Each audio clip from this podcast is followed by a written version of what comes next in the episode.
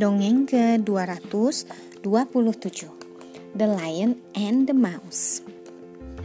The lion was very hungry. As he padded through the tall grass, something rustled by his feet. He reached out a great paw, and there was a squeak. He had caught a tiny mouse by the tail. "Oh, please let me go, dear lion," cried the tiny mouse.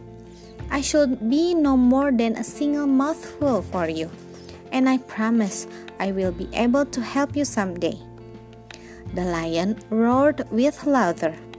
The thought of a tiny mouse being able to help such a huge creature as himself amused him so much that he did let the mouse go.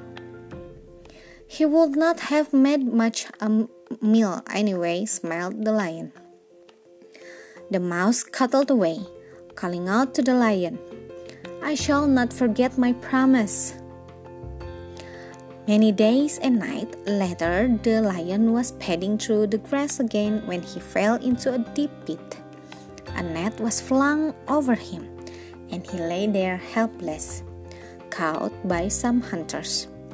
He twisted and turned, but he could not free himself. The hunters just laughed at his struggles and went off to fetch a cart to carry the great lion back to their village. As he lay there, the lion heard a tiny voice. "I promise I'd be able to help you one day." It was the tiny mouse, and straight away he began to gnaw through the rope that held the lion fast. He gnawed and chewed and chewed and gnawed, and eventually he chewed and gnawed right through the rope, and the lion was free. With a great bound, he leapt out of the pit and then reached back very gently to lift the tiny mouse out too.